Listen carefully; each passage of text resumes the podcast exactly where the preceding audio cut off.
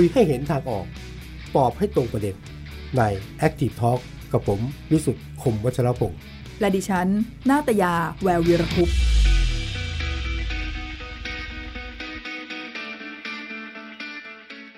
สวัสดีครับขอต้อนรับเข้าสู่ Active Talk นะครับเราพบกันทุกวันจันทร์ถึงศุกร์วันนี้เผลอแป๊บเดียววันศุกร์แล้วนะครับศุกร์ที่9เมษายน2564นะครับเป็นวันศุกร์ที่ถนนหลายสายคลาคล่ำด้วยผู้คนนะฮะแต่ว่าบางสายก็เงียบเหงาเพราะว่าบรรยากาศโควิดเข้ามาหลายคนถามนะครับว่าจะกลับบ้านดีไหมบางคนบอกไม่ต้องถามแล้วก็ไปแล้วครับแต่ว่าที่แน่นอนครับโควิดมาส่งผลกระเทือนมากมายทีเดียวก็โดนกระทั่วหน้าแหละตามที่รู้กันอยู่นะฮะแต่ว่าโควิดมาส่งผลกระทบเยอะนะมากมายทีเดียวการเมืองโดยเฉพาะการเมืองทั้งในสภานอกสภาก็หยุดพักชั่วขณะนะฮะสภาตอนนี้ปิดละเมื่อวานนี้ปิดแบตทุลักทุเลพอประมาณนะพรบประชามติไม่ผ่านไม่ใช่ไม่ผ่านละดีเลย์ไปนะฮะจะอ้างว่าโควิดหรือจะดึงก็ตามแต่การเมืองก็เริ่มหยุดพักชั่วขณะในช่วงสงกรานต์นอกสภาก็หยุดพักเดี๋ยวหลังสงกรานต์กลับมาว่ากันใหม่แต่ว่าถ้าพูดถึงเรื่องของการเมืองเรื่องของประชาธิปไตยไม่มีวันหยุดครับเดินหน้าตลอดเวลาโดยเฉพาะอย่างยิ่งเรื่องของประชาธิปไตยคนที่ต่อสู้ทางการเมืองบอกว่าทุกลมหายใจทุกวันหยุดไม่เคยเป็นวันหยุดของนักต่อสู้วันนี้เราจะคุยกันนะครับกับเรื่องของหัวใจไม่เคยหยุดเต้นกับคุณเต้นณัฐวุฒิสายเกลือนะครับบุตรหมายประชาธิปไตยกับหัวใจไม่เคยหยุดเต้นอยู่กับเราแล้วสวัสดีคุณเต้นครับคุณเต้นสวัสดีครับสวัสดีครับคุณวิสุทธิ์และก็ท่านผู้ชมที่เคารพทุกท่านครับวันนี้เสียดายนะเดิมวันนัดจะคุยกันนะเจอกันแบบเดียว นะครับแต่วันนี้อาจารย์โอกาสครับโอกาสหน้าจะไปเยี่ยมที่สถานีครับครับเนื่องจากสถานการณ์โควิดนะฮะก็เราก็คุยกันผ่านเนี่ยผ่านเทคโนโลยีสมัยใหม่นะฮะเขาจะว่ามีหลายท่านก็ตามอยู่ก็ใครเป็นแฟนคลับคุณณัฐวุฒิสายเกลือก็กดไลค์กดแชร์กันแล้วกันนะฮะเราจะได้ติดตามกันทุกมุมมองทุกความคิดของชายที่ไม่เคยหยุดนิ่งนะฮะคุณณัฐวุฒิสายเกลือก่อนอื่นต้องแสดงความยินดีกับอิสรภาพและเสรีภาพของคุณเต้นด้วยนะฮะตอนนี้เป็นไงฮะปรับตัวได้แล้วเนาะก็มีเวลาซ้อม3เดือนกว่าตอนติดกำไร EM คือเที่ยวนี้อิสรภาพกับเสรีภาพมาไม่พร้อมกันเหรอครับอิสรภาพมาก่อนคือออกจากคุกมาก่อนออกจากคุกนี่ถือว่าได้อิสรภาพส่วนกำไร EM นี่ยังถือว่าเป็นเสรีภาพยังไม่เต็มที่ใช่ทั้งการเดินทางการแสดงความคิดเห็นการทำกิจกรรมต่างๆก็มีข้อจำกัดตามกติกาแต่ตอนนี้ได้แล้วถูกไหมถูกครับแล้วตอนนี้ไปไหนมาไหนได้แล้วไม่ต้องขออนุญาตละใช่ครับขออนุญาตพัญญาที่บ้านอย่างเดียวตอนนี้อันนั้นขอตลอดอยู่แล้วไม่ใช่เหรอ นะใช่ยกเว้นตอนอยู่ในคุกอ่ะเพราะเราไม่หนีไปไหนนี่ไหนก็ถามขออนุญาตถามเลยสิว่าตอนที่กำไร EM เนี่ยเป็นของใหม่เนาะตอนที่ติดกำไร EM เนี่ยตอนถูกสวมใส่กำไร EM เนี่ยรู้สึกอิสรภาพมันหายไปไหมชีวิตประจำวันเป็นไงบ้างอ่ะผมรู้สึกนะเพราะว่ามันกลายเป็นข้อจำกัดที่จะไปเจอใครนัดหมายพักพวกเพื่อนฝูงอย่างที่เราเคยทำเนี่ยทำไม่ได้เห็นอะไรที่เป็นความเคลื่อนไหวทางการเมืองที่เราคิดว่ามันน่าที่จะสื่อสารกับสาธารณะบ้างก็ทำไม่ได้คือห้ามแสดงความคิดเห็นทางการเมืองครับไปไหนมาไหนในเขตที่ตัวเองอยู่ได้แต่ว่าห้ามไปนอกเขตใช่อย่างผมเนี่ยพื้นที่ก็คือจังหวัดนนทบุรีครับวันไหนก็ตามท่านนั่งรถข้ามคลองประปาข้ามแยกพงเพชรไปเนี่ยกำไรร้องทันทีอ๋อเหรอฮะครับเคยไปส่งลูกทำกิจกรรมแล้วลืมนั่งรถเลยปักเกร็ดไปกำไรร้องเจ้าหน้าที่คุมประพฤติโทรหาพัญญาเดี๋ยวนั้นทันทีเลยบอกว่าให้กลับเข้าพื้นที่ด่วนอย่างนี้เป็นต้นอ๋อนะไอ้สัญญาณนี่มันก็ทำหน้าที่ตรงไปตรงมานะชัดเจนมากครับเรียลไทม์ด้วยนะฮะครับจะถามอย่างนี้คุณณัฐวุฒิควรจะถามเรื่องส่วนตัวหน่อยนะครับหลังจากได้เขาอะไรนะเสรีภาพใช่ไหมออกจากคุกเนี่ยแน่นอนนะผมว่า ดิ่งกลับบ้านก่อนเจอลูกเจอเมียคำแรกเลยที่พูดกับครอบครัวนี่คืออะไรจำได้ปะผมพยายามบอกพวกเขาว่าพ่อกลับมาแล้วเพราะว่าวันก่อนที่จะไปฟังคำพิพากษาเนี่ยผมกับภรรยาเรียกลูกสองคนมาเข้ามาคุยบอกเขาว่าวันพรุ่งนี้จะเกิดอะไรขึ้นแล้วพ่อมีแนวโน้มสูงที่จะไม่ได้กลับบ้านเพราะว่าทั้งศาลชั้นต้นทั้งศาลอุทธรณ์เขาพิพากษาจำคุกใหม่แล้วเหตุที่ต้องบอกเพราะว่าคราวนี้มันไม่เหมือนการติดคุกคราวก่อนๆที่ลูกยังเล็กแต่เที่ยวนี้ลูกโตและรู้ความผมไม่อยากจะให้เขารู้เรื่องนี้จากข่าวจากช่องทางของคนอื่นโดยที่พ่อแม่ไม่ได้บอกก็เอาลูกมากอดแล้วก็อธิบายให้เขาเข้าใจลูกๆก็กังวลนะครับลูกสาวก็ร้องไห้แต่ลูกชายเขาตั้งสติได้ก่อนลูกกี่ขวบแล้วสิ่งที่ลูกชาย12ครับลูกสาว10ขวบใกล้เคียงกันสิ่งที่ลูกชายผมพูดกับทุกคนในครอบครัวก็คือสิ่งที่กำลังเกิดขึ้นเขาอยากให้เราอ่อนแอดังนั้นเราต้องเข้มแข็งใครอยากให้เราอ่อนแอลูกอยากให้เราอ่อนแอก็ไม่ฮะคือหมายความว่าลูกชายก็คงเข้าใจตามภาษาเด็กว่าพ่อต่อสู้เพราะฉะนั้นการต่อสู้ของพ่อเนี่ยคนที่เป็นคู่ต่อสู้หรือฝ่ายตรงข้ามก็ตามภาษาเด็กเนี่ยนะฮะคงอยากให้เราแสดงความอ่อนแอใช่ใช่ดังนั้นลูกชายจึงบอกว่าเราต้องเข้มแข็งแล้วเขาหันไปกำชับแม่เขาว่าพรุ่งนี้พ่อไปกับแม่ไปกับพ่อถ้าพ่อแพ้แม่อย่าร้องนะแม่ต้องเข้มแข็งครับผมได้ฟังอย่างนั้นเนี่ยก็ได้ข้อสรุปในใจตัวเองว่าไม่ว่าผมจะต้องอยู่ในเรือนจำนานเท่าไหร่ครอบครัวผมจะยืนหยัดได้ทุกคนจะเป็นหลักเป็นหลังพิงของกันและกันได้ครับเป็นครอบครัวนักต่อสู้นี่มันแตกต่างครอบครัวอื่นนะเราบอกลูกบอกเมียยังไงว่าพ่อสู้นะเพื่อประชาธิปไตยนะเพื่ออะไรเนี่ยนะครอบครัวเขาเข้าใจไหมหรือเขาต้องฝืนเข้าใจหรือเขาต้องทำใจผมว่าเขาต้องทำใจไปพร้อมๆกับทำความเข้าใจเพราะว่าสิ่งที่ผมพยายามพูดเนี่ยมันไม่เท่ากับวิถีชีวิตที่ผมทำให้พวกเขาเห็นมาตลอดผมกลับเข้าบ้านดึกดื่นบางทีผมต้องไปนอนค้างที่เวทีชุมนุมไปเดินสายพบปะพี่น้องประชาชนเป็นเรื่องที่ครอบครัวผมเห็นมาตลอดเวลากว่า10ปีที่ใช้ชีวิตอยู่ด้วยกันนี่ผมคิดแทนครอบครัวนะคุณเต้นครับผมว่าภรรยาจะแอบคิดก็ได้ว่าสามีเดือนนี้ได้กลับบ้านหรือเปล่าไม่รู้ใช่ครับก็หลายครั้งในชีวิตเราผ่านช่วงเวลาแบบนั้นผ่านช่วงเวลาที่ผมเองก็ไม่แน่ใจว่าจะผ่านชั่วโมงนั้นไปโดยสภาพที่ยังมีชีวิตหรือไม่มันเป็นอย่างนั้นจริงๆครับ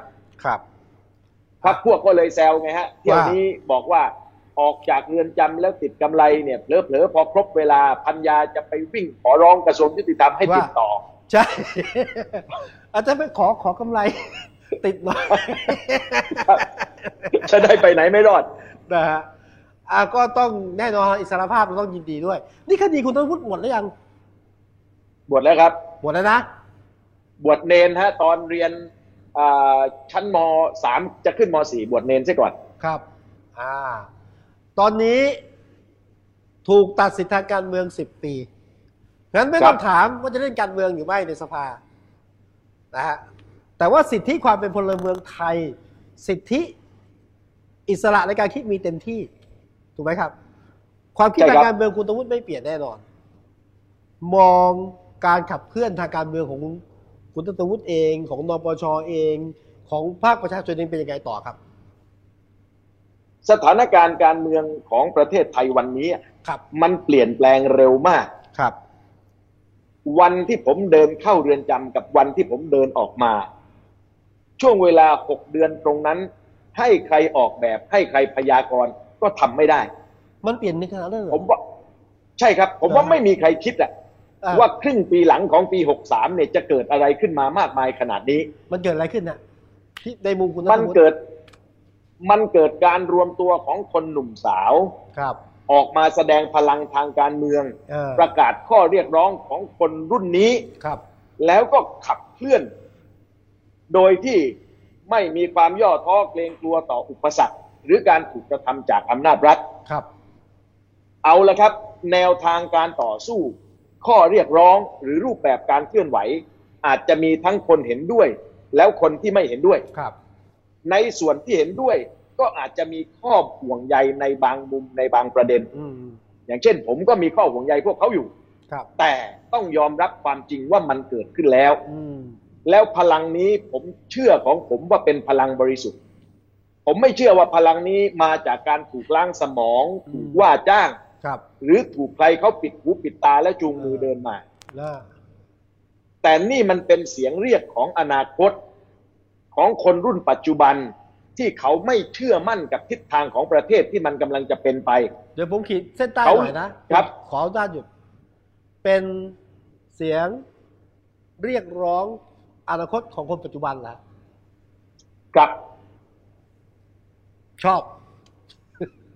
ก็เลยขอขีดเส้นใต้ไว้ผมเห็นครับผมเห็นอย่างนั้นครับเพราะความขัดแย้งทางการเมืองตลอด10กว่าปีที่ผ่านมาคนรุ่นนี้เขาไม่ได้เกี่ยวข้องด้วยนะครับ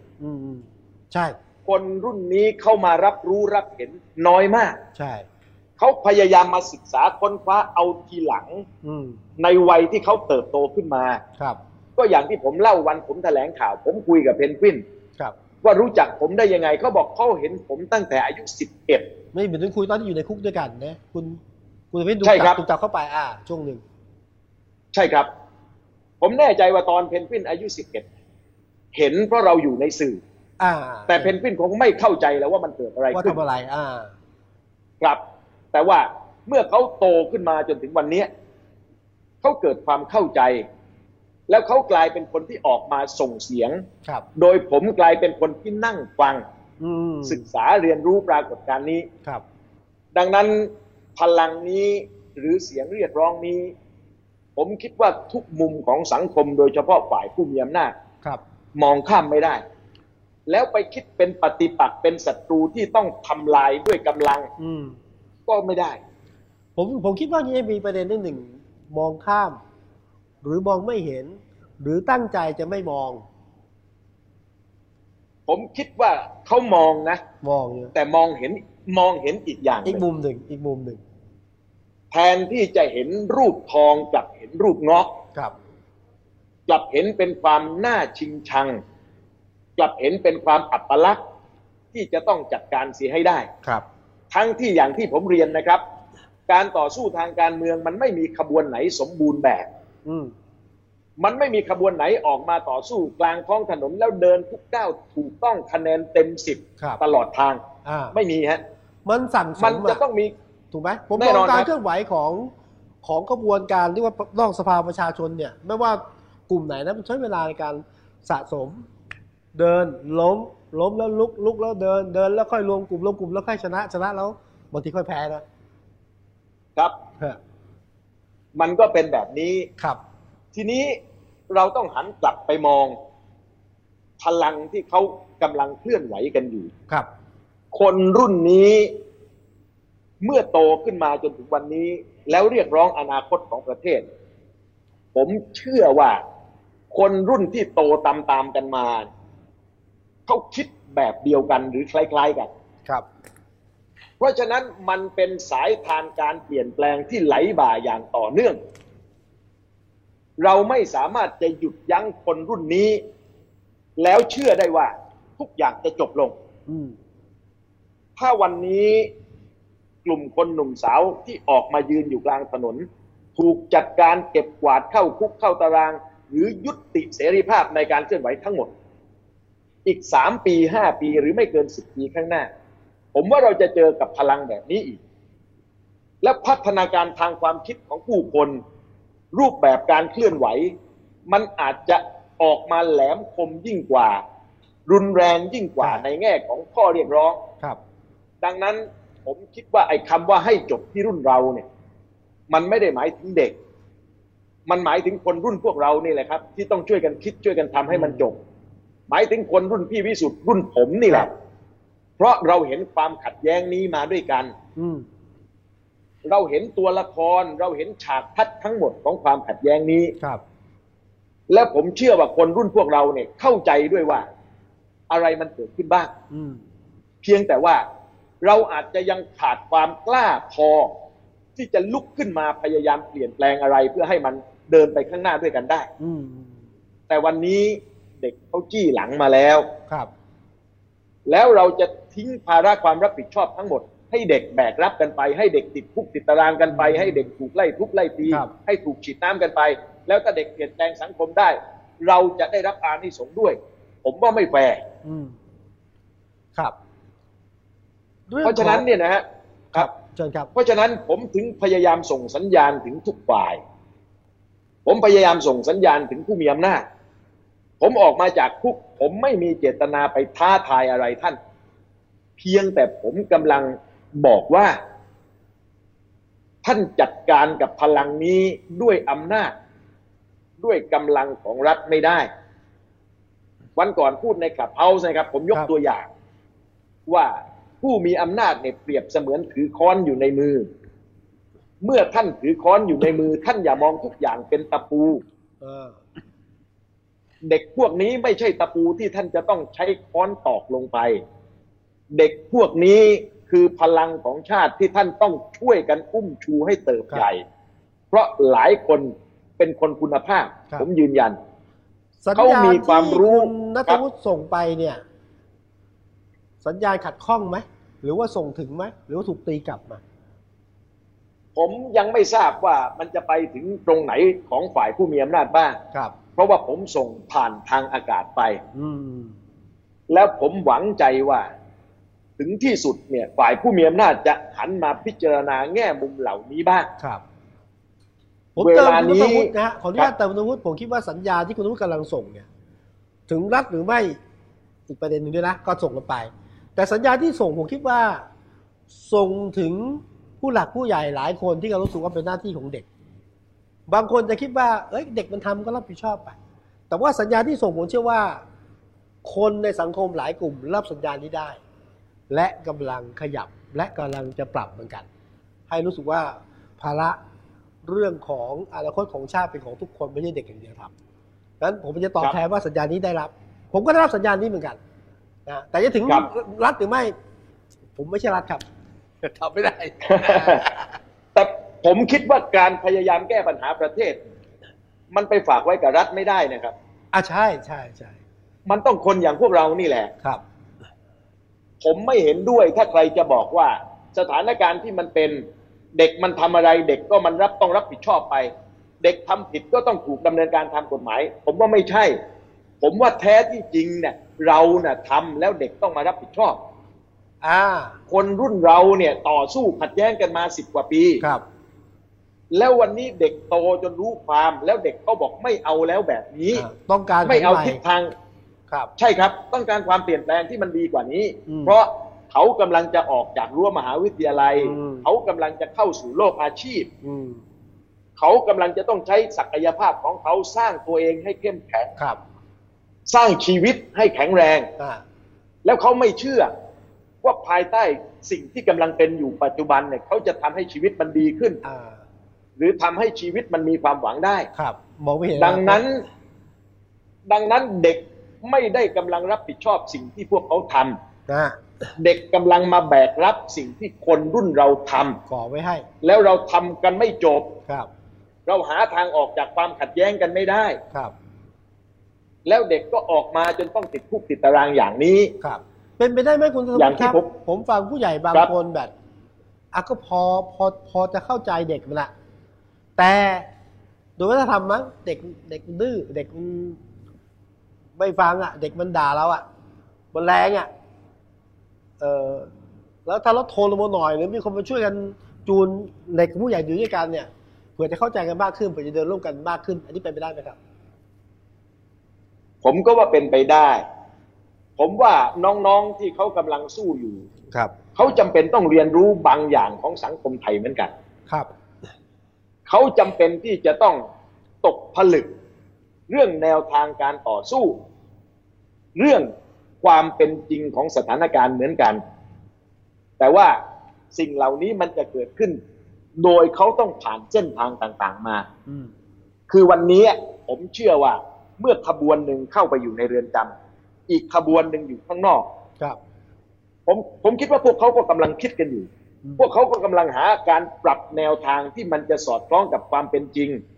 สู้ได้จริงเดินหน้าได้จริงกันอยู่แล้วสามารถจะขยายฐานแนวร่วมขยายฐานความเข้าใจได้มากกว่าที่ผ่านมาครับผมคิดว่าสังคมจำเป็นต้องเรียนรู้ปรากฏการณ์นี้ไปพร้อมๆกันครับเด็กที่เขาออกมาต่อสู้เขาก็ต้องเรียนรู้จากการต่อสู้เราที่เฝ้ามองก็ต้องเรียนรู้พัฒนาการของสถานการณ์ต้องเรียนรู้เจตจำนงของความเปลี่ยนแปลงโดยพลังของคนหนุ่มสาวเวลานี้คนเขาพูดกันมากเรื่องเพดานข้อเรียกร้องของผู้ชุมนุมสูงไปแต่สำหรับผมเนี่ยผมไม่ได้ไปโฟกัสอยู่ตรงนั้นผมว่าสาระสำคัญไม่ได้อยู่ที่เพดานข้อเรียกร้องกลางถนนสาระอยู่ที่ไหนวันนี้มันอยู่ที่เพดานความคิดของคนในสังคมต่างหากผมคิดว่าเพดานความคิดของคนในสังคมวันนี้มันกำลังเคลื่อนตัวอย่างมีนัยสำคัญเด็กเมื่อมีเพดานข้อเรียกร้องมันก็จะสะท้อนมาบนเวทีปราศัยบนเวทีการพูดจาผู้คนในสังคมเมื่อเพดานความคิดเคลื่อนตัวอย่างมีนัยสำคัญมันก็สะท้อนผ่านเวทีสนทนาวงข้าววงงานวงวิชาการวงออนไลน์แม้กระทั่งขับวันนี้คนใช่ครับวันนี้คนเขาคุยกันเรื่องอะไรทิศทางความคิดของผู้คนไปทางไหนเราพอคาดเดาอนาคตของบ้านเมืองนี้ได้บ้างหรือไม่จากเพดานความคิดจากเวทีสนทนาของคนกลุ่มต่างๆที่เขาแสดงออกมาตอนนี้คุณนุชหลังจากสังเกตหลังจากมองแล้วเนี่ยเพดานความคิดของสังคมนี่อยู่ในมุมไหนระดับไหนในมุมของคุณณัฐวุฒิพบเพียงพอที่จะนำสู่การเปลี่ยนแปลงได้หรือไม่ยังไงครับยังครับยังเลย เพราะว่ากลุ่มก้อนทางอำนาจที่เขายึดกุมกลไกรัฐอยู่มันลึกซึ้งมันซับซ้อนแล้วเท่าที่ผมสังเกตดูเขาไม่พร้อมที่จะรับการเปลี่ยนแปลงไม่พร้อมจะรับแล้วปฏิเสธสิ่งนี้ยังไม่พร้อมจะรับการเปลี่ยนแปลงนี่แค่รับฟังนี่พร้อมไหมแค่รับฟังเนี่ยผมคิดว่ากำลังเตรียมความพร้อมกับว่าแค่กำลังเตรียมความพร้อมที่จะรับฟังเหรอไม่ถ้ามีการรับฟังแสดงว่าเตรียมความพร้อมที่จะรับการเปลี่ยนแปลงโอเคครับแต่เท่าที่ดูการรับฟังก็ยังไม่ปรากฏชัดแต่กระนั้นก็เถอะผมยังหวังว่าถ้าเราช่วยกันสื่อสารเราช่วยกันอธิบายความภายใต้ความตรงไปตรงมาว่าเราปรารถนาดีกับบ้านเมืองนี้จริงๆความเปลี่ยนแปลงมันไม่ได้หมายความว่าใครจะต้องทำลายใครให้สูญสลายหายไปครับความเปลี่ยนแปลงในหลักของผมก็คือทุกคนทุกฝ่ายทุกข้างอยู่ร่วมกันได้ภายใต้หลักการที่มันถูกต้องภายใต้ความเปลี่ยนแปลงที่ไม่มีสังคมใดปฏิเสธได้แต่ทุกคนทุกภาคทุกกลุ่มเนี่ยคุยกันเข้าใจกันอยากเห็นการเปลี่ยนแปลงนะคุณธนวุฒิครับแต่ผมยังไม่แน่ใจนะว่าความคิดทางการเมืองเนี่ยเพราะกลุ่มอาจจะว่ากลุ่มเสื้อสียังตกค้างอยู่ความเห็นที่ไม่เหมือนกันเนี่ยมันมีโอกาสไหมที่จะค่อยๆสลายหรือว่าจูมาหาในจุดร่วมกันแล้วก็เดินไปด้วยกันหรือไม่เดินไปด้วยกันก็ได้ไม่ต้องมาขัดแย้งขัดขวางไม่ต้องมาสกัดกันอ่ะมีโอกาสที่คนเห็นต่างมีโอกาสที่จะกลับมายืนอยู่ตรงกลางและคิดเหมือนกันได้ครับแต่อย่าไปคาดหวังว่าจะต้องเป็นทั้งหมดมันไม่มีทางครับคือคุณวิสุทธ์ต้องเข้าใจว่าในแต่ละฝ่ายความคิดมีคนที่ตกขอบความคิดไปแล้วกลุ่มนี้ไม่ยอมถ่ายถอนไม่ยอมเปลี่ยนแปลงไม่พร้อมที่จะเปิดรับใดๆแต่ว่ากลุ่มที่เป็นกลุ่มใหญ่จริงๆแม้จะยืนอยู่คนละฝ่ายความคิดแต่พร้อมที่จะรับความจริงพร้อมที่จะฟังเหตุผลพร้อมที่จะแสดงออกต่อสิ่งที่ถูกต้องและปฏิเสธต่อสิ่งที่ไม่ถูกต้องถ้าเข้าใจว่าอันไหนคือใช่อันไหนคือไม่ใช่ ผมเปรียบเทียบง่ายๆว่าผมออกมาจากเรือนจำคราวนี้หลังจากที่แถลงข่าวแสดงจุดยืนไปแล้วครับมีปฏิกิริยาจากคนที่เคยเห็นต่างมีปฏิกิริยาจากคนที่ได้ยินชื่อผมแล้วก็ได้ยินชื่อผมแล้วไม่มีความสุขเลยเนี่ยไม่เอาไม่เอาใช่กลับกลายเป็นอยากสนทนาด้วยอ๋อเหรอฮะยกตัวอย่างให้ฟังหน่อยได้ไหมว่ายังไงคนที่แบบไม่มีความสุขอะว่าได้ยินเสียงกูเต้นเนี่ยเขาอยากคุยกันครับนี่หมายถึงใช่ครับคนแคลคิดอย่างไหนไม่ระบุตัวคนละคนกลุ่มไหนยังไงอยากฟังคนที่เขาเคยเป่านกหวีดไล่นายกยิ่งลักษณ์เอาเหรอฮะเอาก็ปปส.ครับบางคนคนที่เขาเคยชิงชังการเคลื่อนไหวของคนเสื้อแดงมาโดยตลอดครับบางคนนะแล้วก็ไม่ใช่คนที่เป็นแกนนำมีชื่อเสียงอะไรมากมายละแต่ว่าเป็นคนที่มีวิธีคิดแบบนี้ไม่เอานัทวุฒิไม่เอานัทวุฒิไม่เอาคนเสื้อแดงไม่เอานปช.กลับมาคุยกันเห็นวิธีคิดเหมือนกันคล้ายกันครับสิ่งเหล่านี้ครับมันเป็นเรื่องที่เราละทิ้งความหวังไม่ได้เราไปเห็นว่ามันหมดโอกาสที่ประชาชนเนี่ยจะมารวมพลังกันเพื่อเปลี่ยนแปลงประเทศโดยสันติครับให้สังคมนี้อยู่ร่วมกันได้ภายใต้ความแตกต่างผมว่าโอกาสมันมีเพียงแต่ว่าต้องไม่ให้อำนาจมาทำลายโอกาสนี้ต้องไม่ให้รัฐเนี่ยต้องไม่ให้รัฐเนี่ยมาใช้กำลังหรืออ้างอำนาจในนามของกฎหมายมาทำให้โอกาสแห่งสันตินี้มันพังลงผมต้องคาดคั้นเอากับฝ่ายรัฐมากหน่อยเพราะว่าท่านจะเป็นตัวแปรสำคัญในการทำให้หน้าตาของสถานการณ์มันออกทางไหนก็ได้คาดคั้นอะไรจากรัฐหวังอะไรจากรัฐหวังความรู้สึกว่าพลังนี้เป็นพลังที่ยังคุยกันได้หวังความเข้าใจว่าทุกสังคมมันจะเกิดแบบนี้ไม่ใช่มีเฉพาะสังคมไทยไปดูนะครับแต่ละประเทศที่ไหนบ้างที่ไม่เคยเข้าสู่สถานการณ์ของความเปลี่ยนแปลงที่ไหนบ้างที่ไม่เคยเผชิญกับพลังของคนหนุ่มสาวที่ปรากฏออกมาไม่มีดังนั้นเมื่อเราเดินมาถึงตรงนี้ให้เข้าใจเสียว่าเราเป็นประเทศปกติเหมือนประเทศอื่นๆทั่วโลกแต่ถ้าเราคิดจะทำร้ายถ้าเราคิดจะทำลายพลังนี้ด้วยความโหดเหี้ยมอำมหิตเราเริ่มเป็นประเทศไม่ปกติเหมือนกับบางประเทศที่อยู่ติดกันกับเราที่เขากำลังทำครับผมถามตรงไปตรงมาต้องขออภัยคุณเต้นนะมีคนบอกว่าอย่าว่าแต่จะรวมกันต่อสู้เลยคุณเต้นยังอยู่ใช่ไหมหลุดป่ะอย่ารวมต่อสู้เลยนะครับแค่คนแกนนำนปช.บางคนก็ยังคุยกันไม่รู้เรื่องอะไรนับภาษาอะไรจะรวมกลุ่มกันขับเคลื่อนนับภาษาอะไรทำให้รัฐนี่เปลี่ยนความคิดอันนี้ผมได้ยินเป็นจริงไม่ทราบคุณได้ยินเรื่องอย่างนี้บ้างไหมหรือจะอธิบายผมก็ว่ามันเป็นปกติสำหรับทุกขบวนการต่อสู้ทางการเมืองอีกครับคุณวิสุทธ์เคยเห็นขบวนการต่อสู้ทางการเมืองไหนปราศจากความขัดแย้งเป็นสุดทางไหมครับไม่มีมหาตมะคานธีเดินไปก็ขัดแย้งกับดร.เอ็มเบตก้าใช่ใช่ในกลุ่มขบวนการต่อสู้ฝ่ายประชาชนทุกคนทุกกลุ่มไม่ว่าจะที่ไหนล้วนแล้วแต่มีความขัดแย้งแตกต่างทางความคิดทางอุดมการณ์ทางแนวทางทั้งสิ้นแต่ว่าหลายขบวนเขาก็เดินถึงชัยชนะของการต่อสู้ได้เพราะพลังที่แท้จริงมันอยู่ที่ประชาชนครับไม่ได้อยู่ที่แกนนำต่อให้แกนนำสมัครสมานสามัคคีกันขนาดไหนแต่ถ้าเสนอแนวทางที่มันไม่สอดคล้องกับความจริง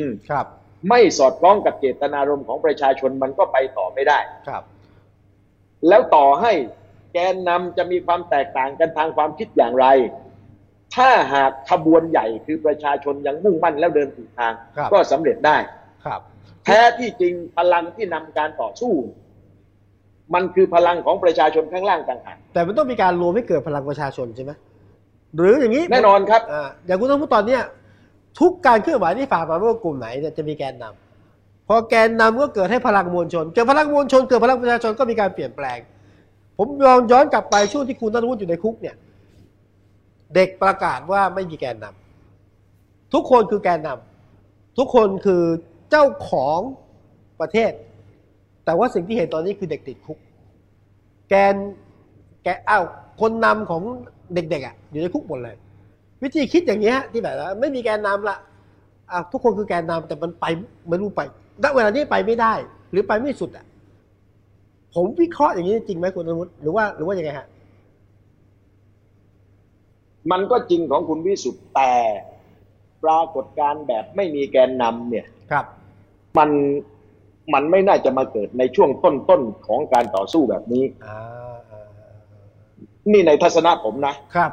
ผมขออนุญาตแชร์ก็แล้วกันนะครับผมจะไม่ใช้คำว่าผมไปแนะนำอะไรน้องๆที่เขากำลังสู้กันอยู่เพราะผ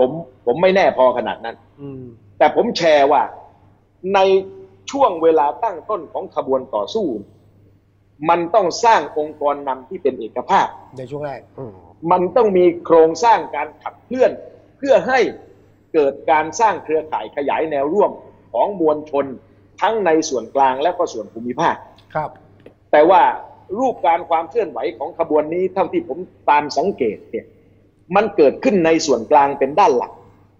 แล้วก็ยังไม่มีการทำงานเครือข่ายกับประชาชนในส่วนภูมิภาค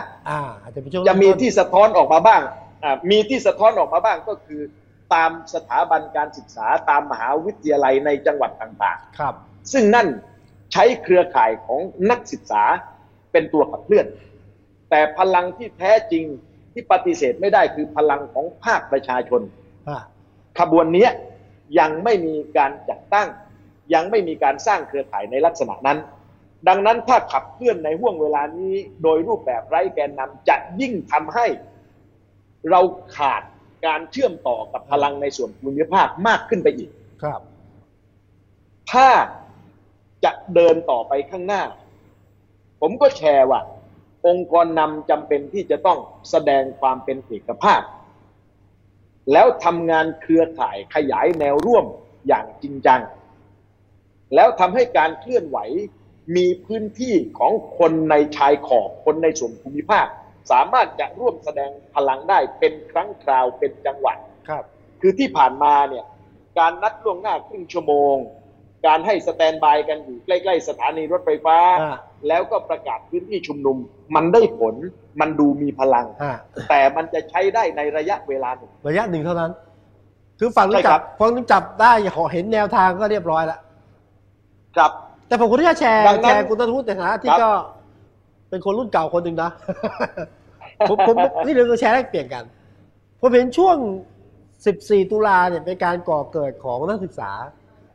นะก็อย่างเงี้ยก็ลุยเดี่ยวมาเลยแล้วตอนหลังพอกระบวนการศึกษาเกิดก็จะมีกรรมกรมีชาวนามีประชาชนมีมวลชนเข้ามาหลังจากถูกล้อมปราบนักศึกษาหายก็มีการเคลื่อนไหวองค์กรประชาชนองค์กรต่างๆเกิดขึ้นมายุคนี้มองแบบคนรุ่นเก่าเป็นไปได้ไหมที่นักศึกษากำลังก่อเกิดอีกรอบหนึ่งแต่กำลังที่จะสร้างและขยายฐานเครือข่ายแต่ยังไปไม่ถึงไหนโดนปราบซะก่อนผมว่ายังไม่ถึงขั้นโดนปราบนะครับเวลานี้ยังไม่ถึงโดนปราบใช่ไหมแต่ว่าใช่ครับแต่ว่ากำลังถูกกระทำโดยการใช้คดีความกำลังถูกคุกคามโดยวิธีการต่างๆเพื่อลดเสรีในการปฏิบัติเวลาเคลื่อนไหวแต่ว่าการจะเอากำลังออกมาปราบปรามคนหนุ่มคนสาวกลางท้องถนนวันนี้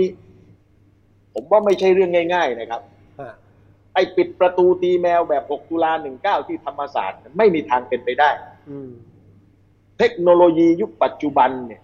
มันพร้อมที่จะให้สายตาคนทั้งโลกเห็นสิ่งที่เกิดขึ้นในทุกมุมของประเทศไทยเราดูที่เมียนมาครับเราไม่สามารถที่จะเดินเข้าไปดูสถานการณ์ตรงนั้นด้วยตาตัวเองได้แต่ว่าภาพความรุนแรงภาพความโหดร้ายภาพการถูกกระทำของประชาชนมันปรากฏออกมาซึ่งผมเชื่อว่าฝ่ายผู้มีอำนาจในประเทศไทยก็ต้องศึกษาสถานการณ์นั้นเหมือนกันนะครับมันเป็นการฆ่าหมู่ประชาชนโชว์คนทั้งโลก รัฐไทยพร้อมที่จะทำแบบนั้นหรือเปล่าเอาละแม้ว่าที่ผ่านมาเคยทำมาหลายรอบแล้วมันทำได้ด้วยล่าสุดก็ปี 2553 แต่ในยามนี้กับเงื่อนไขสถานการณ์แบบนี้กับประเด็นทางการเมืองแบบนี้จะทุ่มเดิมพันขนาดนั้นผมว่าต้องคิดดีๆและถึงที่สุดผมก็จะเรียกร้องว่าอย่าหาทำในภาษาวัยรุ่นเขาพูดกันอย่าหาทำเพราะความรุนแรงไม่ใช่คำตอบความรุนแรงไม่ใช่การแก้ปัญหาแล้วความรุนแรงถ้าใช้สุ่มสี่สุ่มห้าดีไม่ดีจะพากันพังหมดครับแต่ตอนนี้เนี่ยมีการจับมีการขังมีการไม่ให้ประกันมีการไปถึงที่บ้านห้ามเคลื่อนไหวนะฮะอย่างนี้อยู่ในขั้นระดับรุนแรงได้ยังหรือว่ายังแค่เริ่มต้นหรือยังไงที่จริงมันถูกเรียกว่าความรุนแรงได้แล้วเพราะว่าเป็นการใช้อำนาจรัฐโดยมิชอบนี่ผมหมายถึงการที่เที่ยวไปคุกคามการที่เที่ยวไปข่มขู่กดดันต่างๆนะครับส่วนเรื่องการจับกุมคุมขังการไม่ให้ประกันเนี่ยอันนี้ก็เคารพในอำนาจและดุลยพินิจของศาลเป็นแต่เพียงว่าในฐานะประชาชนเนี่ยเราก็มีสิทธิ์แสดงความต้องการว่าอยากให้เด็กๆได้รับการประกันตัวออกมาเพราะเขายังเป็นผู้บริสุทธิ์ตามหลักยุติธรรมยังไม่ต้องคำพิพากษาถึงที่สุดว่าเป็นผู้กระทำความผิดแล้วเขายังเป็นเยาวชนแล้วเข้าสู่กระบวนการยุติธรรมทุกคดีไม่มีพฤติการหลบหนีอันนี้ชัดเจนไม่มีพฤติการที่จะไปยุ่งเหยิงกับพยานหลักฐานเราเห็นถึงเวลาดังนั้นตัวไปรายงานตัวเองนะทุกครั้งครับนักสู้กลุ่มนี้เนี่ยให้ความร่วมมือกับกระบวนการยุติธรรมสูงสุดเพราะเท่าที่ผมตามดูเนี่ยแทบไม่เคยขอเลื่อนวันนัดแทบไม่เคยประวิงเวลาใดๆตามหมายเรียกของเจ้าหน้าที่เลยแม้แต่ครั้งเดียวครับพี่แต่ไปหมายเรียกเมื่อไหร่เป็นไปเป็นกลุ่มเป็นก้อนไปเป็นเฮฮาด้วยนะกองเชียร์เยอะก็มีร้องรำทำเพลงอันนั้นก็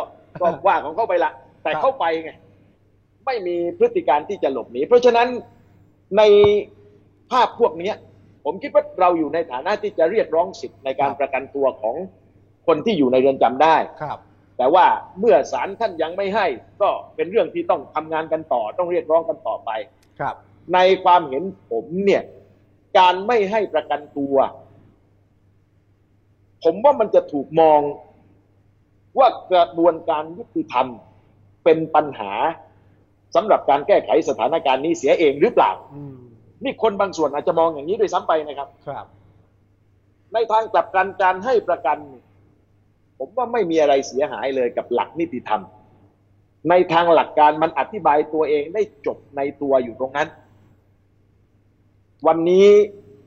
จริงๆผมเอาใจช่วยว่าอยากจะให้น้องๆเขาได้ออกกันมาทุกคนแต่เห็นข่าวว่าได้ออกมาคนเดียวก็ต้องเอาใจช่วยกันต่อไปนะครับหมอลำซิ่งออกมาคนเดียวหมอลำแบงค์หมอลำแบงค์ขออภัย1คนคุณสมมติต้องขออภัยเดี๋ยวเราฟังขอดูความเห็นของคนที่ชมเราดูไหมฮะนะยินดีครับเราดูครับว่าคุณเต้ได้ยินไหมคุณเต้ได้ยินไหมต้องใช่ไหมหรือไงไม่ได้ยินฮะไม่ได้ยินเสียงขาดไม่ได้ยินเลยครับพี่วิสุทธิ์ช่วยอ่านใช่ไหมฮะเสียงคุณผู้หญิงผมไม่เคยได้ยินมันไม่ได้ยินได้ยินแล้วครับอันนี้ได้ยินแล้วครับคำถามจากคุณเอกชัยนะคะถามว่าใครคือปัญหาของประชาธิปไตยไทยคะความเห็นดีกว่าอันทีละแล้วก็ความเห็นแล้วกันมีคุณมาตราดาบอกว่าใช่ค่ะยิ่งประจานว่ากฎหมายวินี้วิปริตยิ่งต้องแก้ไขปัญหานะคะแล้วก็คุณธัญรัตน์บอกว่ากฎหมายเลือกตั้งประเทศไหนที่เจริญแล้วมีการแต่งตั้งสว.แล้วก็คุณโสราบอกว่าเด็กพูดถูกคนที่ไม่ยอมคือคนมีอำนาจไม่ยอมรับว่าโลกเปลี่ยนไปแล้วแล้วก็คุณปรินบอกว่าสมัยคุณณัฐวุฒินายกอภิสิทธิ์ไปเปิดห้องคุยกับแกนนำจัดประท้วงปัจจุบันรัฐมนตรีลงไปนั่งคุยกับเด็กริมถนนสมัยคุณณัฐวุฒิตอนจะดันพรบนิรโทษกรรมคุณฟังใครไหมโอเคเป็นบางความเห็นนะผมว่าเป็นการคุมคุณรุตจะตอบไหมหรือไม่ต้องตอบหรือไงฮะเป็นความเห็นแล้วกันนะเอาไงดีฮะแล้วแต่ทางรายการครับผมได้หมดฮะให้เรื่องตอบบางอย่างนะให้เรื่องตอบบางอย่างคือแล้วผม แล้วผมจะจำหมดได้ทุกข้อไหมครับนั่นจำบางข้อได้กันละเอาข้อท้ายแต่กี้แล้วกันนะฮะเพราะว่ามันเพิ่งผ่านไปเรื่องพรบนิรโทษกรรมเนี่ยถ้าไปย้อนดูเหตุการณ์ผมเป็นคนหนึ่งที่ไม่ได้เห็นด้วยนะครับแล้วผมก็แสดงความเห็นต่างมาโดยตลอดแล้วก็ในวันโหวตลงมติผมก็ไม่ได้โหวตแต่ก็เอาละครับเมื่อมันเกิดขึ้นแล้วผมก็ไม่อยากจะไปฟื้นฝอยให้พรรคพวกเพื่อนฝูงเกิดความไม่สบายใจต่อกันแต่ว่าให้ชัดตรงนี้ก่อนส่วนว่าใครเป็นปัญหาของสถานการณ์นี้หรือใครเป็นปัญหาของการต่อสู้เพื่อประชาธิปไตยครับผมว่าถ้าตั้งโจทย์เป็นตัวบุคคลเนี่ยไม่น่าจะใช่อ่ะในทัศนะผมผมคิดว่ามันต้องมองในเชิงระบบว่าถ้าเราตกลงกันว่าการปกครองในระบอบประชาธิปไตยอันมีองค์พระมหากษัตริย์ทรงเป็นประมุขตั้งแต่2475เราตกลงกันแล้วแบบนี้แล้วเราก็มีรัฐธรรมนูญเราไม่เคยมีใครออกมาประกาศในวันที่เข้าถึงอำนาจว่าต้องการการปกครองในระบอบอื่นใช่ขนาดพลเอกประยุทธ์แกยึดอำนาจแกยังบอกเลยว่าแกยึดอำนาจเพื่อประชาธิปไตยแล้วก็เป็นการยึดอำนาจในแนวทางประชาธิปไตยด้วยซ้ำไปที่อ้างอธิบายกันมาตลอดเนี่ยนะครับเพราะฉะนั้นถ้ามองในเชิงระบบเราก็จะเห็นว่าไอ้ที่ตกลงกันไว้ตั้งแต่2475มันไม่เป็นจริงเนื่องจากว่ามันมีเครือข่ายอำนาจซ้อนรัฐที่อยู่นอกระบบการเมืองยังคงเข้ามามีบทบาทเข้ามามีอิทธิพลต่อพัฒนาการทางการเมืองในสังคมไทยตลอดเวลาแล้วการเข้ามามีบทบาทเข้ามามีอิทธิพลนี้ได้สร้างพื้นที่ผลประโยชน์ให้คนบางกลุ่มเข้ามาเกาะเกี่ยวกันเป็นเครือข่ายอย่างแน่นแฟ้นส่งต่อกันรุ่นต่อรุ่นแล้วคนพวกนี้ครับจะเป็นเครื่องมือสำคัญในการบ่อนเซาะความเข้มแข็งของการเมืองในระบบเพื่อเปิดพื้นที่ให้อำนาจนอกระบบเข้ามาลองย้อนไปดูประวัติศาสตร์การเมืองไทยมันเป็นอย่างนี้มาทุกยุคทุกสมัยครับตลอดเวลาการเมืองในระบบรัฐสภาจะถูกปรามาสไว้ค่าคนเป็นนักการเมืองจะถูกตราหน้าว่าเป็นพวกโกงกินเป็นพวกไม่มีคุณภาพเป็นพวกเขี้ยวลากดินในสภาแต่ในขณะเดียวกันพื้นที่ของอำนาจนอกระบบ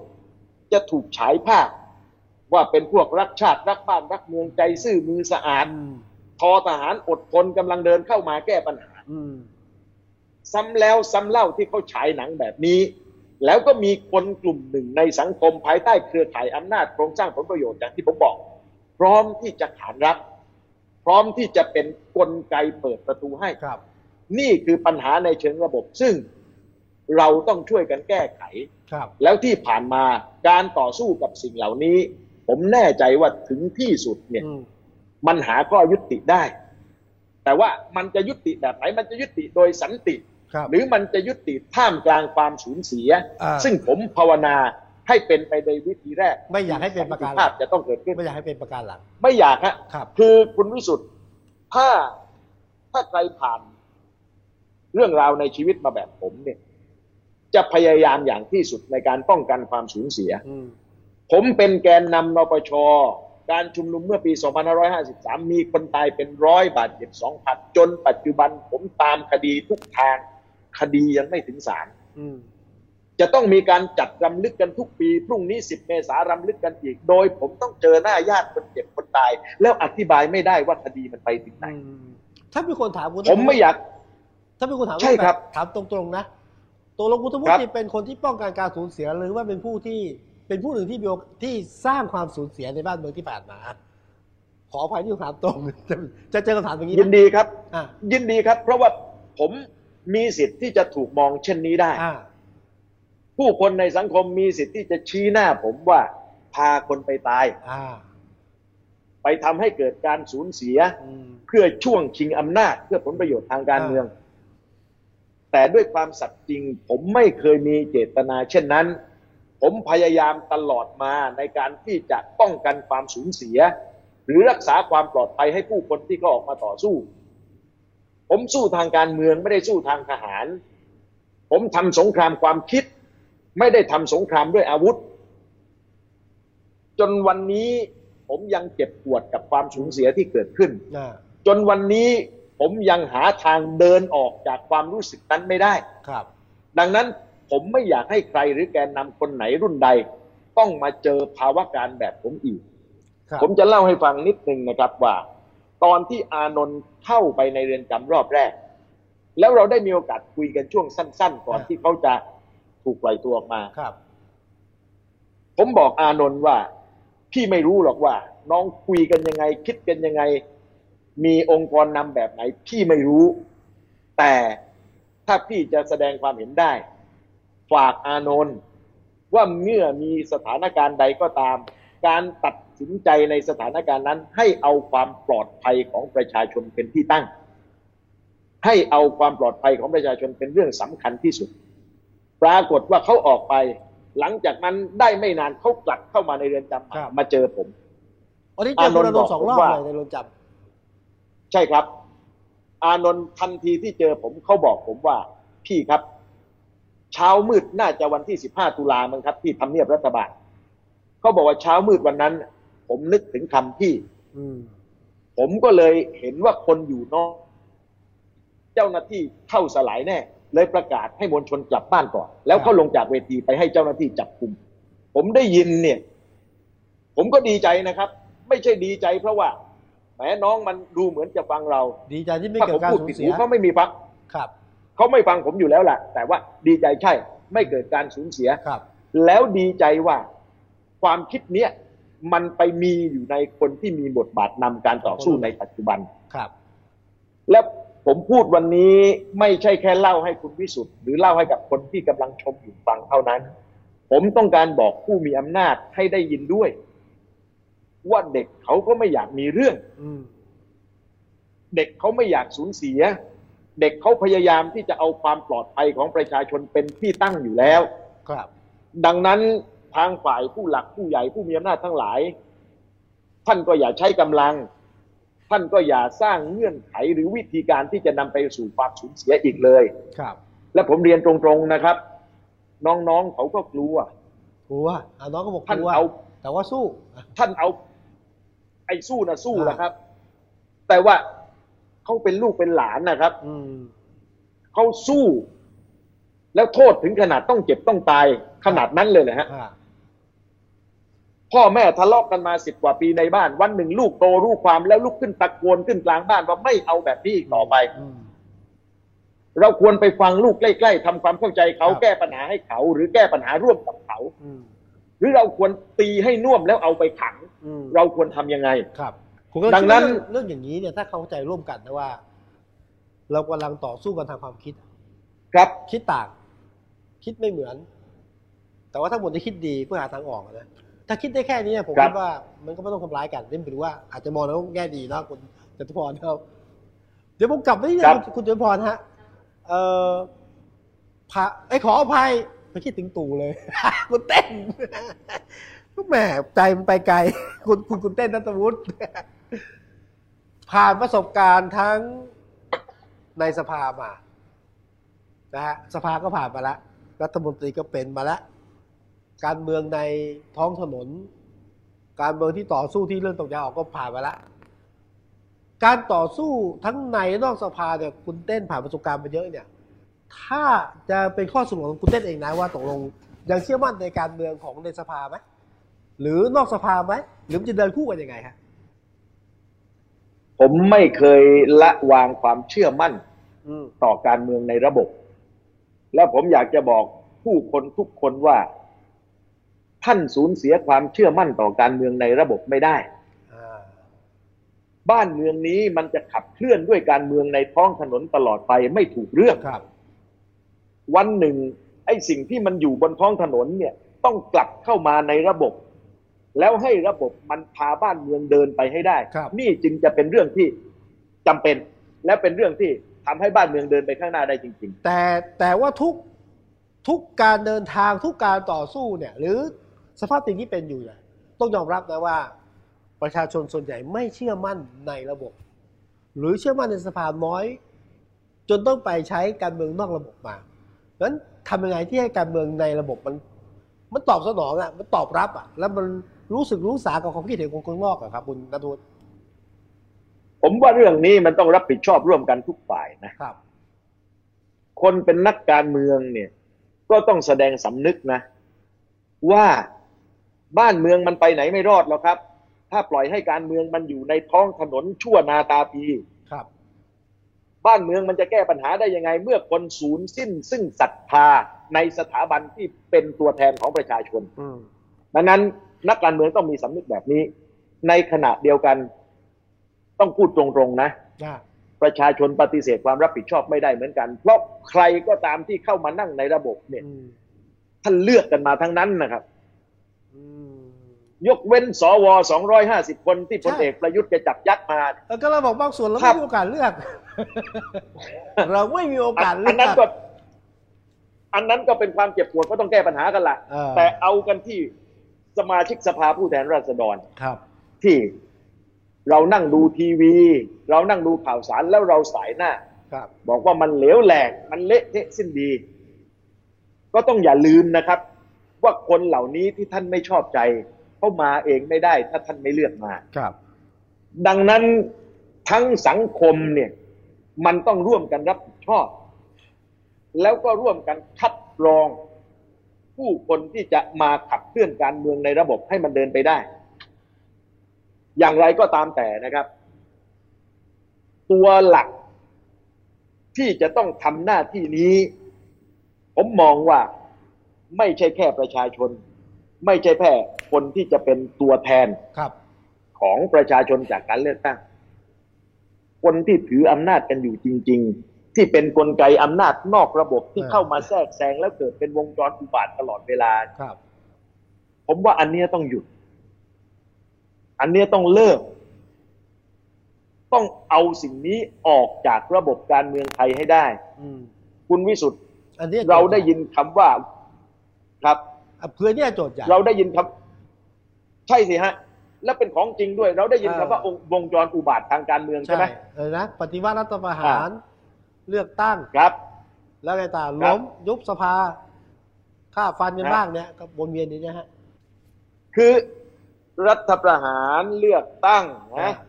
เกิดความขัดแย้งแล้วก็ร่างรัฐธรรมนูญใหม่อะไรเงี้ยนะทั้งหมดทั้งหลายที่เป็นวงจรอุบาทเนี่ยมีอุบาทชัดๆอยู่อันเดียวคือรัฐประหารนะครับก็คือการเลือกตั้งครับความขัดแย้งทางการเมืองการร่างรัฐธรรมนูญใหม่เป็นเรื่องปกตินะครับของการเมืองในวิถีประชาธิปไตยความขัดแย้งดังนั้นเป็นเรื่องปกติอะแต่รัฐประหารจะร่างรัฐธรรมนูญใหม่ก็เป็นเรื่องปกติแต่รัฐประหารนี่เลยครับเป็นตัวที่เข้ามาและทำให้วงจรนี้ถูกเรียกว่าวงจรอุบาทครับดังนั้นอำนาจนอกระบบหรือสิ่งที่อุบาทอันเข้ามาอยู่ในองค์กรเนี่ยต้องตักออกไปก่อนแล้วผมเชื่อว่าพัฒนาการทางการเมืองในระบบมันเดินหน้าได้แต่เวลานี้แต่คุณสมมุติครับเวลารัฐประหารเนี่ยหลายครั้งหรือบางครั้งนะคนก็เอาดอกไม้ไปเสียบรถถังคนก็ไปชื่นชมการเข้ามาหยุดความขัดแย้งชั่วคราวคนก็ไปชื่นชมสิ่งที่เรียกว่ารัฐประหารนี่มุมหนึ่งเป็นมุมที่ทำให้วงจรอุบาทมันวนเวียนอ่ะใช่ไหมฮะอาจจะสำคัญผิดหรือจะมองความสงบมากกว่าความสุขด้วยหรือเปล่าที่ผมถือโอกาสแชร์นี่เป็นรูปธรรมของเครือข่ายอำนาจที่ผมพูดถึงเมื่อสักครู่นี้ไงครับว่ามันสั่งสมมันซับซ้อนจนเกิดพื้นที่ที่แน่นอนระดับหนึ่งของอำนาจนอกระบบในการเมืองไทยครับคือคุณวิสุทธิ์เอาง่ายๆว่าวันนี้วิธีคิดของคนเมื่อการเมืองขัดแย้งกันมากๆคนหลายคนพูดออกมาง่ายๆเลยเดี๋ยวทหารก็ออกมาและนี่คือ Active Talk ในคืนวันนี้ครับคืนวันที่9เมษายนเราจะพักการเดินทางชั่วคราวเหมือนกันในช่วงเทศกาลสงกรานต์นะครับวันศุกร์หน้า16และเมษายนจะกลับมาเข้มข้นลึกสนุกสนานกับ Active Talk วันนี้ผมพิสุทธิ์นะครับและทีมงานทั้งหมดลากันไปก่อนพบกันวันศุกร์หน้าครับสวัสดีครับ Active Talk